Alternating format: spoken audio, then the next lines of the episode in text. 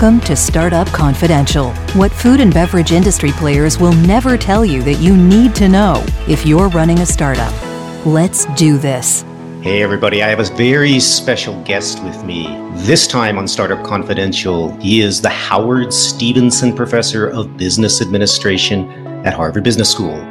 Tom Eisenmann. He is also a faculty co-chair of the Arthur Rock Center for Entrepreneurship at HBS. He's been there since 1997 poor unit economics. I mean, you talk about business model issues in your book. You had some examples of poor unit economics in the tech world, which actually I found fascinating because I just I think I'm just so jaded that I just assumed they all had 90% gross margin because they all have Harvard MBAs and they wouldn't be stupid enough to do anything with less than that. I think I actually wrote that in a blog post. I now have to go and delete it. So apparently Harvard MBAs will do very low gross margin things.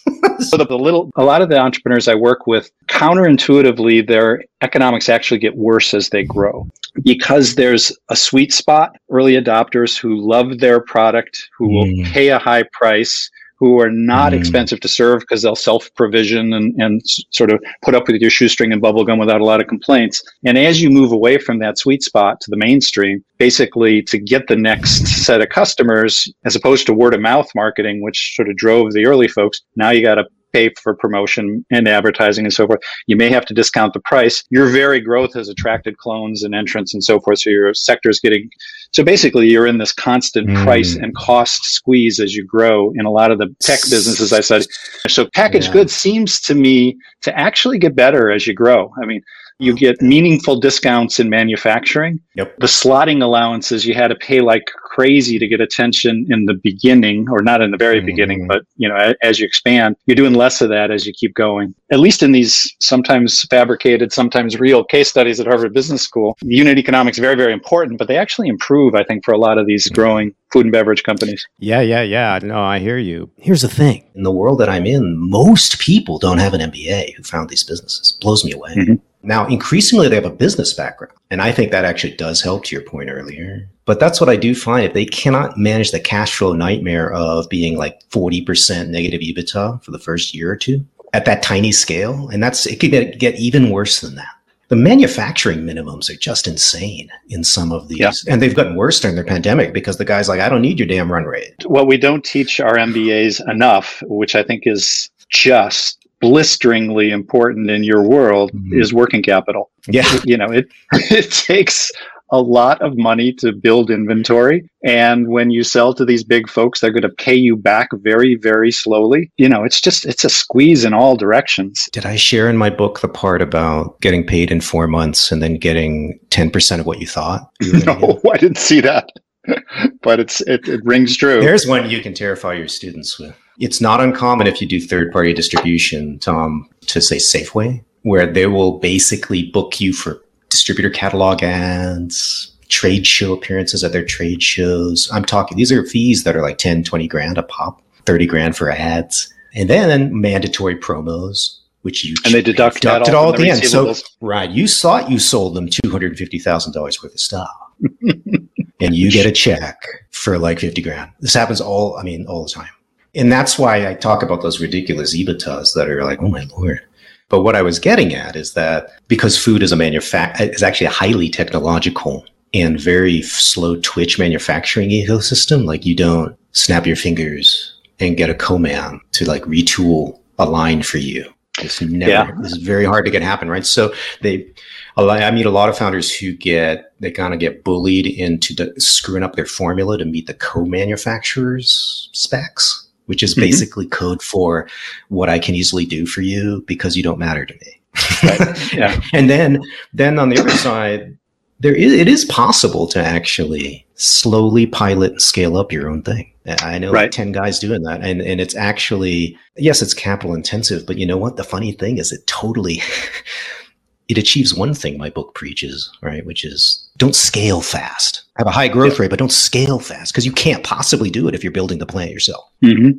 Yeah, it was always confu- um, we taught Honest Tea, and um, they did it. They built their own factory. Yeah. we were always completely yeah. confused why. Like, why would you do that? Certainly, certainly, somebody can. You certainly you can outsource that, but there you go. Here's what I want to talk to you. Here we might have to debate because I, I do like your challenge in the book which is called Why Startups Fail and available on Amazon.com right now. One of the sources of false positives you talk about is not doing really good pre revenue market thinking. Boil down first what you talk about in terms of what is worth researching in advance versus what's worth waiting for the market to tell you about your thing. So let me isolate things you can learn okay. in advance and things you mm-hmm. can't. The things you can learn in advance are something about unmet customer needs. We got a dog walking service in the book. Mm-hmm. And if you're going to launch a dog walking service, you better spend a lot of time talking to families about how they walk their dog, how their dog gets walked. You know, how important is the trustworthiness of the stranger you're letting into your apartment. How important is their knowledge of your pet's picadillos mm-hmm. um, and in your family's mm-hmm. preferences? How important is flexibility? You know, both husband and wife are traveling, and you know you need somebody who can sort of flexibly do that dinner time walk et cetera, et cetera, et cetera. You can learn a lot about, and if the mm-hmm. sort of dominant mode of pet care is just these independents who sort of manage to somehow attract a, a book of business, you can find out a lot about what doesn't work mm-hmm. and, and maybe about solutions that would better satisfy. So I don't think there's any question you can learn about unmet customer mm-hmm. needs. When the needs are latent and people can't really articulate them because the thing you have in mind is something you've never done before, um, that's that's obviously tricky. You hire the anthropologist, and, right, Tom? yeah. Um, so there, there's a thing where you have trouble. The other two aspects yeah. of this, it's not necessarily focused on the customer value proposition, the problem and the solution, but a lot of businesses only work if you can actually execute them. As an example, in the book, I have a couple of founders who launch an apparel company, not too far from the world you live in because there's inventory mm-hmm. and, and it's a very physical thing. And it turns out that, and, and like I think uh, food and beverage, there are all sorts of specialty functions. There's a, a pattern cutter, there's a fabric sourcer, there's quality, and all of these people have to do their thing in sequence and it all has to mesh together. If you're doing a startup um, with people who've never done it together before and you don't have the systems that are at an Ann Taylor, mm. all hell can break loose. So, in these poor entrepreneurs, had validated they actually the concept they had was young professional women have a hard time finding stylish, affordable clothing that fits well. The emphasis being the last part. You can find any two of the three, but getting all three is um, is is so uh, is a higher like, uh, Lululemon for the office. That's what it's like. Maybe, yeah. Um, but anyway, so the, the secret sauce was a sizing scheme instead of size six or size uh, ten. They were going to do it like men's suiting, where you know chest yeah, size exactly. and sleeve length yeah, and so. Yeah.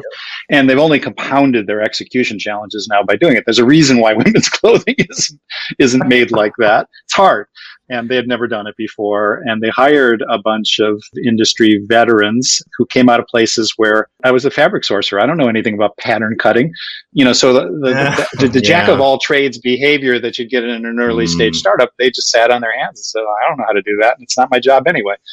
So right. you can't test in advance the ability to execute a complicated yeah. business that can't be done. The other thing you can't do in advance, which I think is closer to where you're probably going to go, is um, repurchase. Right? You can do all sorts of clever things to sort of get figure out whether people will purchase. You can put a facsimile of the product in front of them. You can put the real product in front of them. But most businesses don't work unless there's repurchase, and you just don't know until you've seen it, and and you've seen it enough times with with enough people in the segments you're interested in.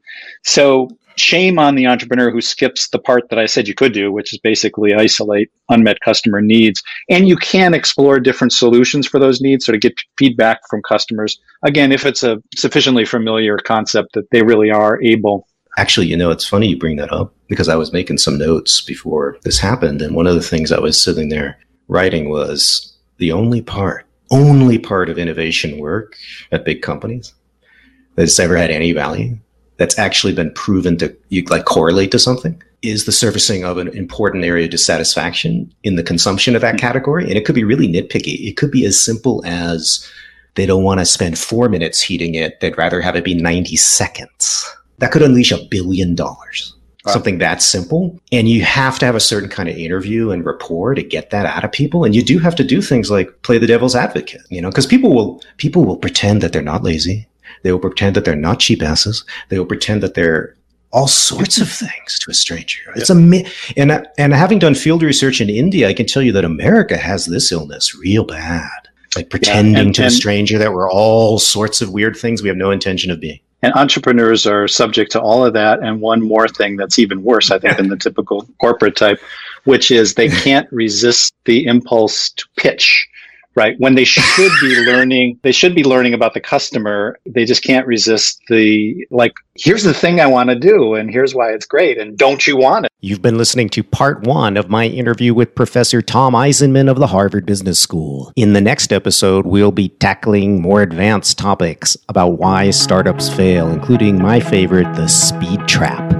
Until then as always be safe out there Dr. Richardson's new book, Ramping Your Brand, is available now on Amazon. Please check it out and spread the word. And don't forget also to take his founders quiz to see if your team is ready to ride the ramp of exponential growth. You can download the quiz at rampingyourbrand.com anytime. And feel free to share your scores with Dr. Richardson anytime at james at premiumgrowthsolutions.com.